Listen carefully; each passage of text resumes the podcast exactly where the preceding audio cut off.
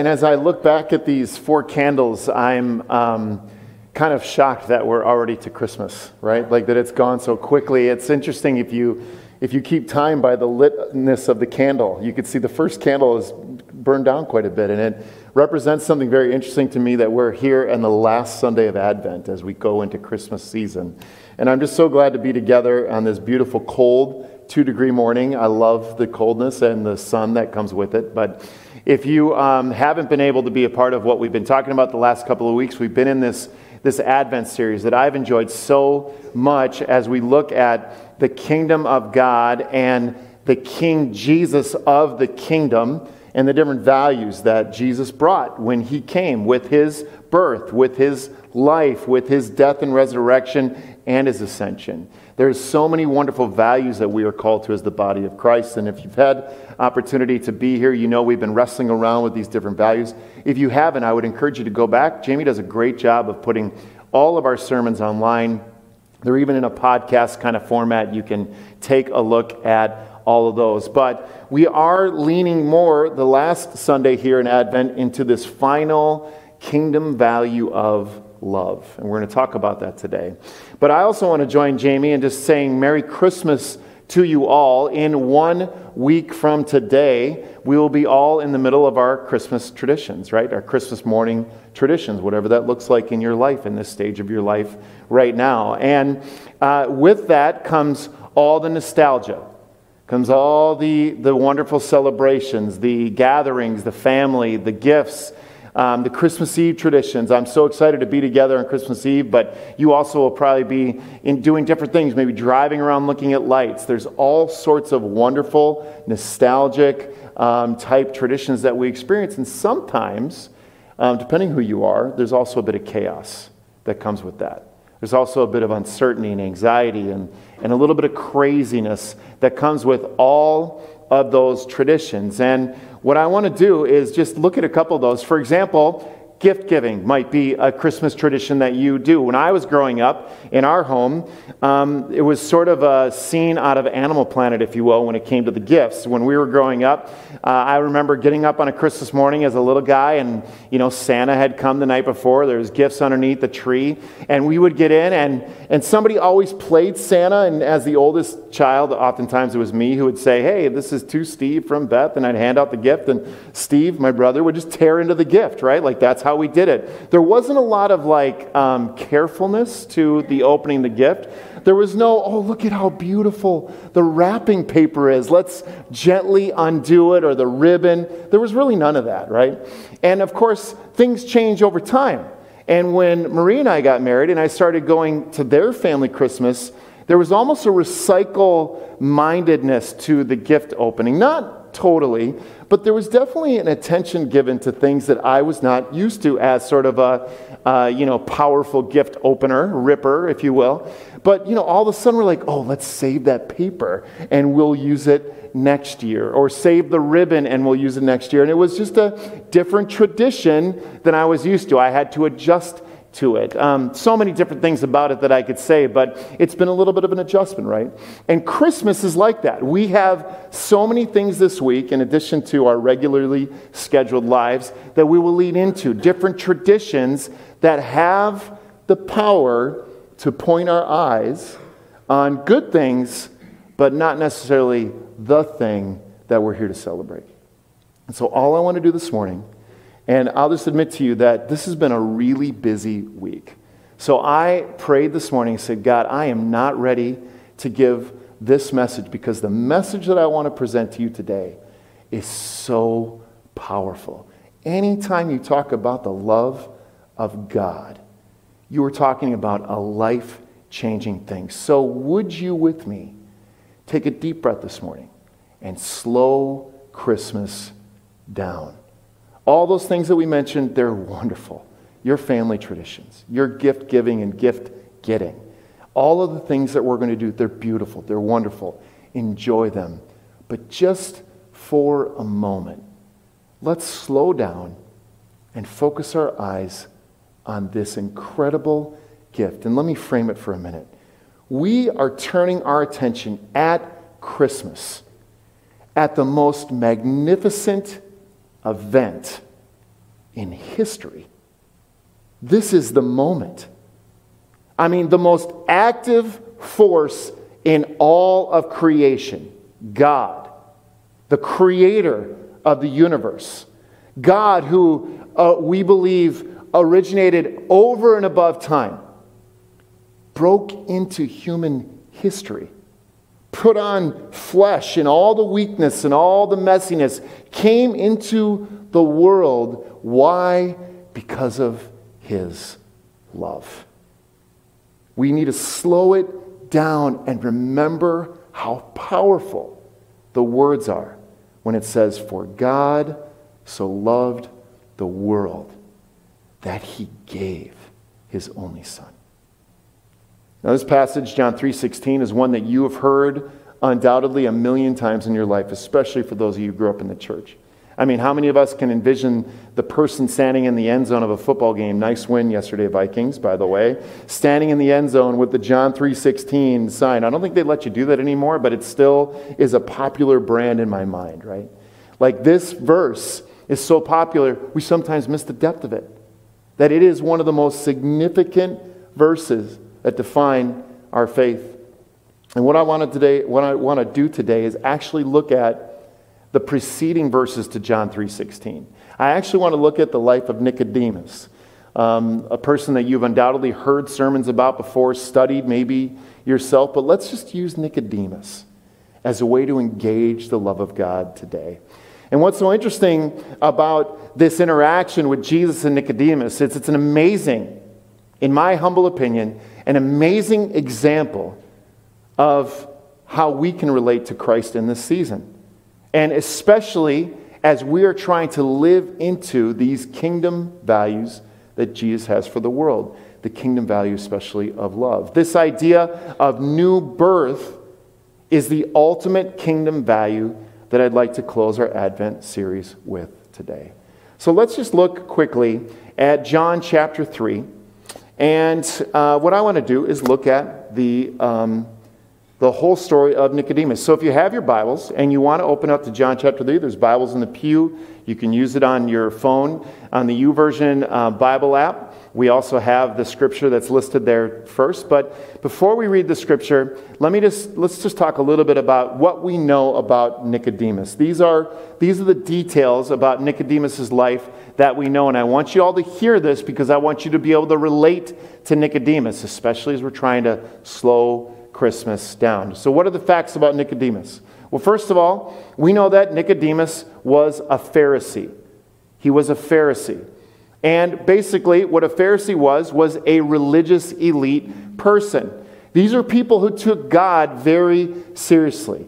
They had a very legalistic way of approaching religion, they had a, a rule of law that they leaned into. They followed the scripture's rules to the letter. They were very religious, religious elite people. We know that Nicodemus was a Pharisee. We know, number two, that Nicodemus was a ruler, that he was a leader of sorts. He was part of a religious leadership group called the Sanhedrin. And I won't go into a lot of the Sanhedrin except to say this the Roman government, which ruled over the region at the time, they didn't know what to do with the Jewish people who had a monotheistic view of God. In Roman, the Roman world, there was many gods, right? But these Jewish people had this singular focus on God. So they put together this leadership council called the Sanhedrin. And they said, We don't know what to do with the Jewish people and your religious worship. So the Sanhedrin, you're in charge of the religious order. You need to know that Nicodemus was in the highest leadership position that a Jewish person could have at the time under that Roman government rule. Also, Nicodemus was highly educated. Um, the name Nicodemus is Greek, it's not a Jewish name. It implies that he had been studied somewhere in the Greek world, somewhere else outside of Jerusalem, and he had this educated perspective, which probably points to the fact that he understood culture and education. We also know that Nicodemus was incredibly influential. He was a ruler of the Jews. He had this highest political office available to him under Roman occupation. He was positively powerful and highly educated. And here he comes in John chapter 3 to Jesus by night. We're going to read in a second in this almost secret meeting.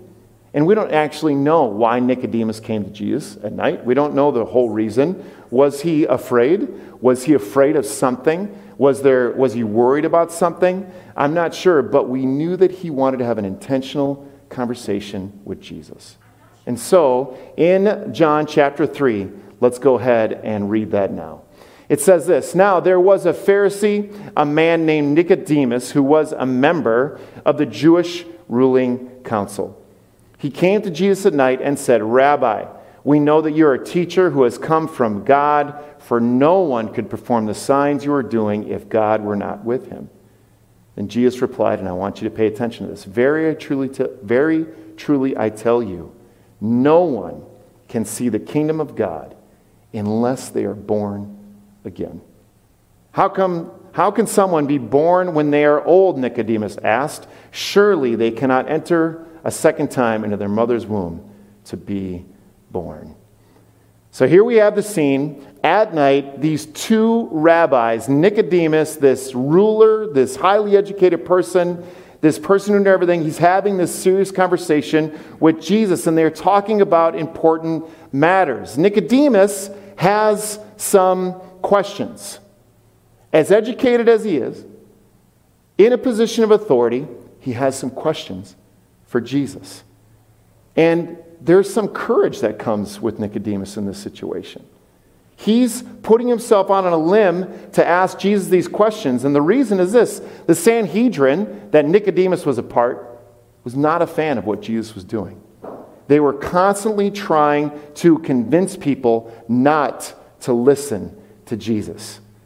Nicodemus isn't following the Sanhedrin party line, he's actually putting himself in a dangerous position.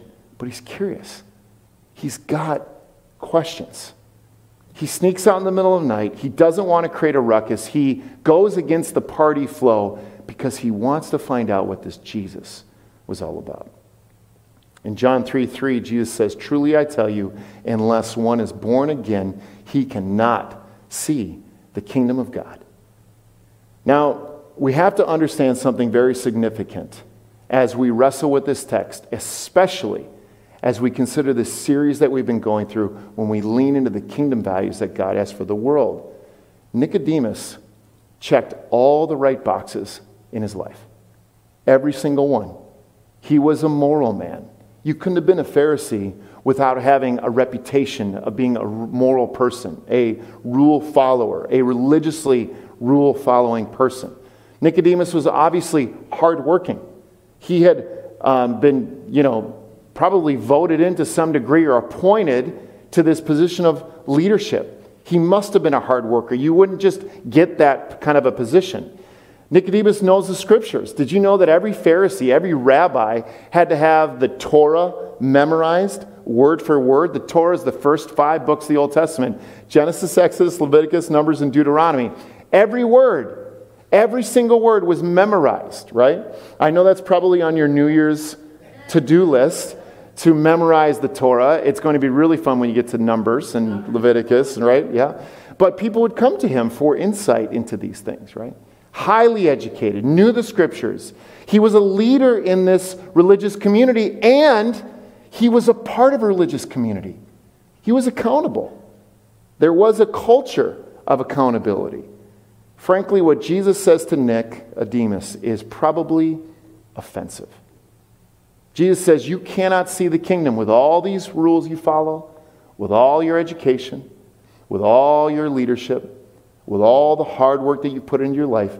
You don't actually get to see the kingdom of God unless you've been born again. And in some ways, I would imagine Nicodemus is probably super defensive. Like, what are you talking about? Jesus? You, you rabbi? How, what, who are you to tell me how to live my life. I do all these things. I go to church. I read my Bible. I've studied it. I teach on the Bible. In fact, I lead people. Who are you to tell me that I need to be born again? What Jesus is doing in this moment is something that Jesus needs to do to us every day.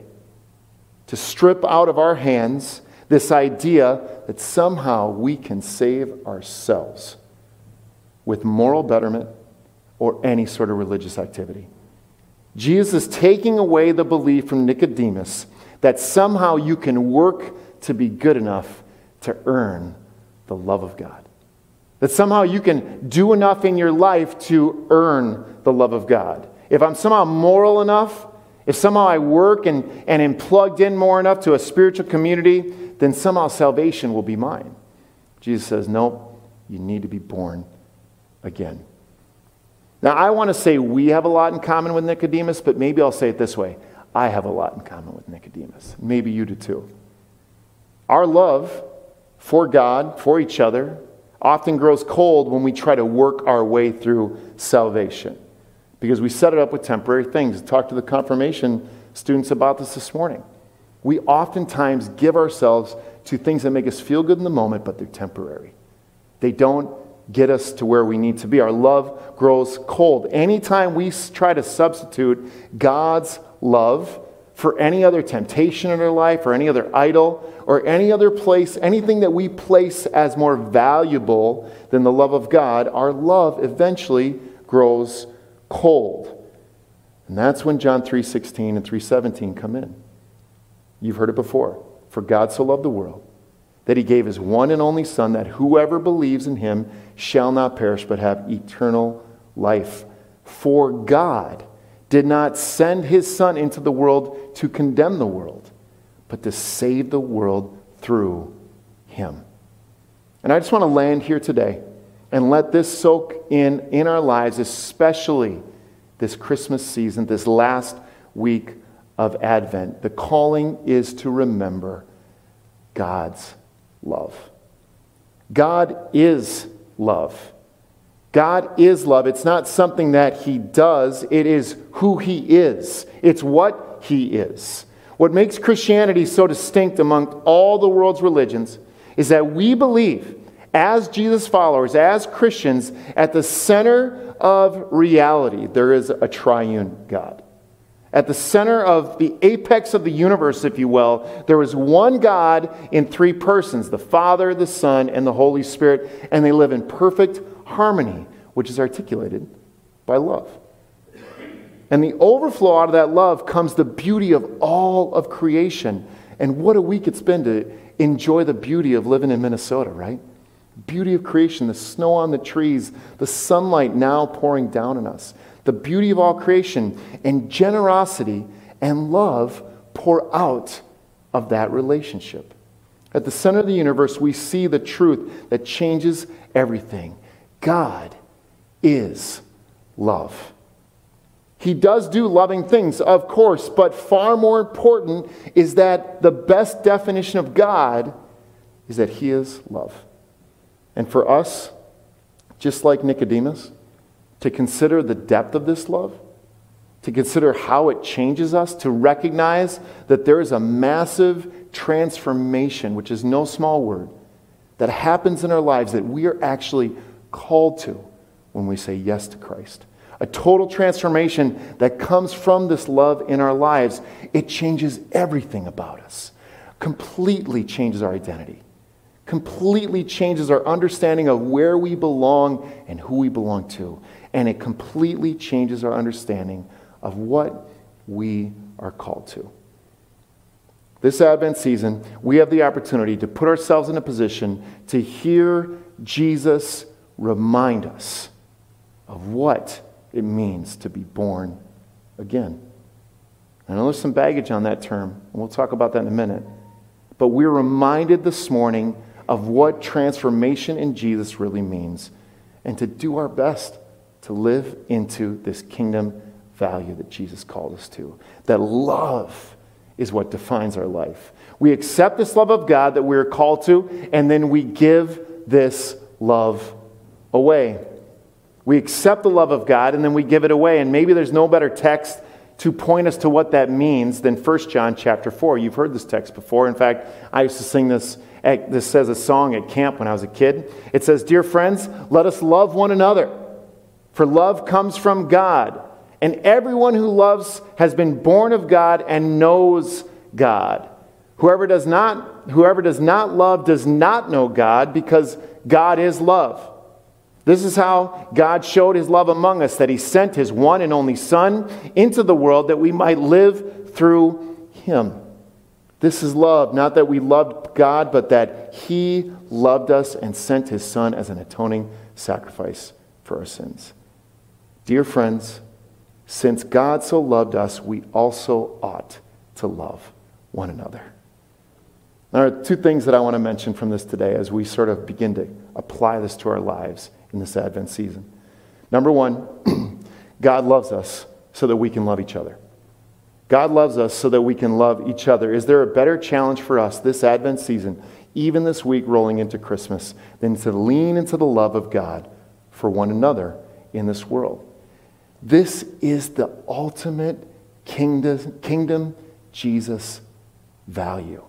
Of all the things that we've talked about this month, the love of God giving to others is the ultimate kingdom value of Jesus.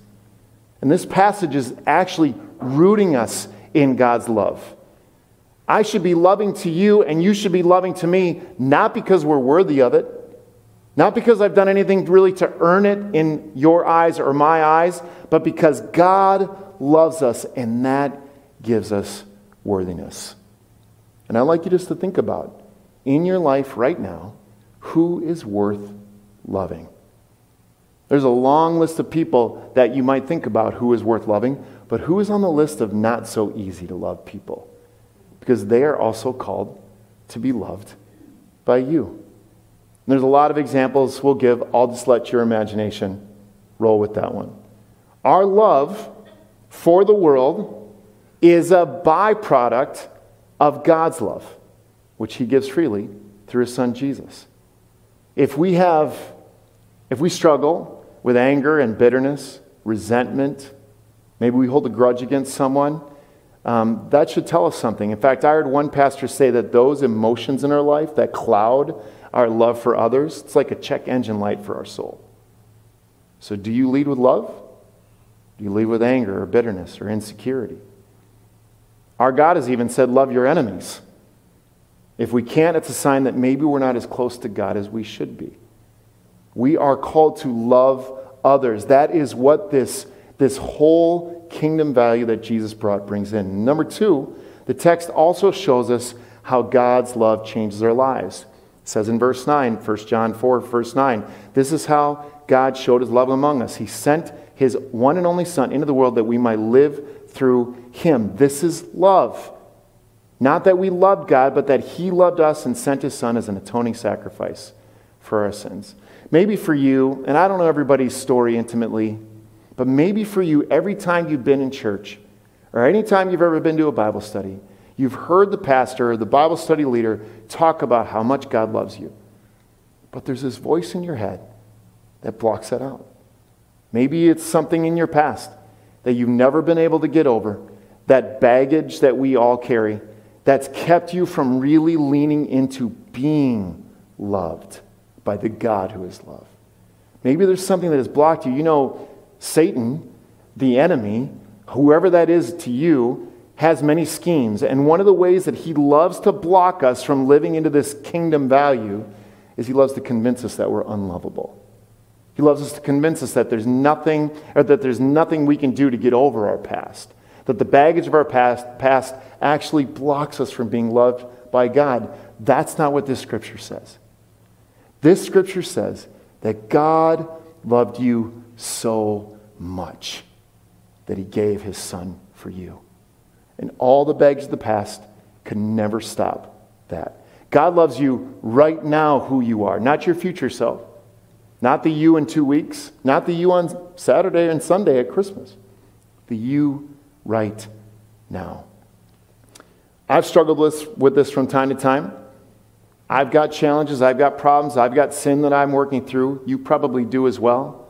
We all sit in this space. One of the best things that links us together is that we're all on a journey of brokenness and we are trying to live into this love that God has for us. And how do we know it's true? It's because Jesus came.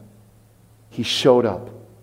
Jesus came the birth of Christ that we celebrate this week, the crucifixion of Christ that we celebrate at Easter, the resurrection of Easter, and then the ascension. And we believe that Jesus will return again. It's because of God's great love that we know what love is, and we know that we are loved. Be rooted. Be rooted in God's love this Christmas. It's not about the lights, they're beautiful. It's not about the gifts, it's wonderful. It's not about the great food that we hopefully will eat next week. It's about the love of God. Two things I want to say before we close. And this is for anyone who's joining us online and anybody in the room. This love of God is so generous that it begs a response from you. Maybe there's people who are hearing my voice through our technology or even in the room and you've never said yes to this love of Jesus, maybe now's the time. Maybe now is the time for you to say yes to Jesus, to, to be transformed by the love of God for the first time ever. But secondly, maybe for those of us in the room, we would identify more with Nicodemus. That there have been rules and religion and other things that have taken the place of God's transforming love in our lives. Do you remember maybe when you first said yes to Christ? What a breath of fresh air, a transformation that would have been for you? Do you remember that? Now, prayerfully, we've all grown, right? Like we understand that there's a time where we grow, but what about that moment where you just can't get over the grace of God? That every moment it transformed your lives, that every moment we knew what we were committed to in this place.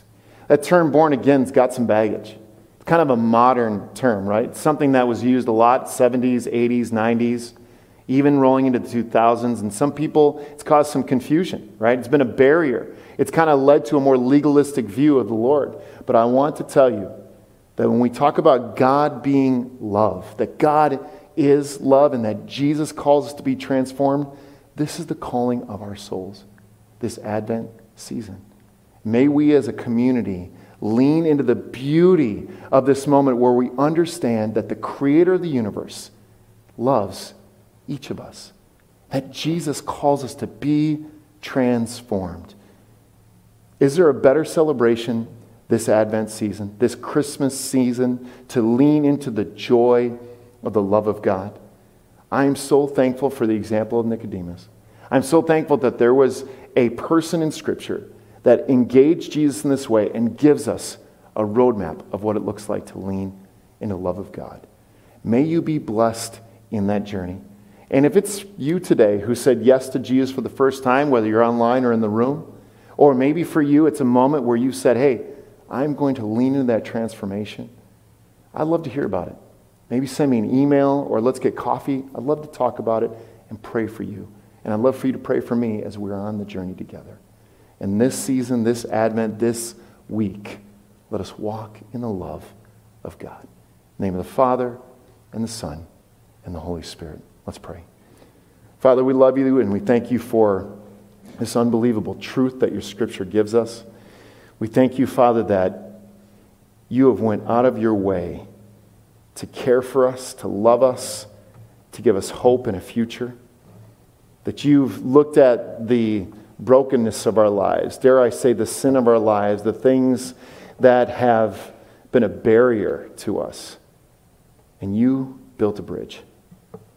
You made a way. Because, Jesus, you are a way maker. You sent your Son, God, Jesus Christ, to die on the cross for us, and it started with this birth that we celebrate this week because of your great love.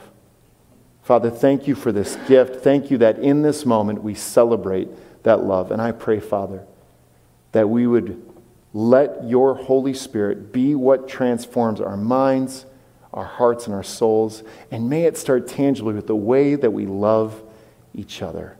God, we are so thankful to be together as a community. We're so thankful for this Christmas. And in this Christmas season, God, show us the way to love.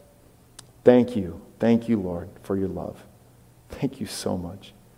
Again, we pray these things in the name of the Father, and the Son, and the Holy Spirit. Amen and amen.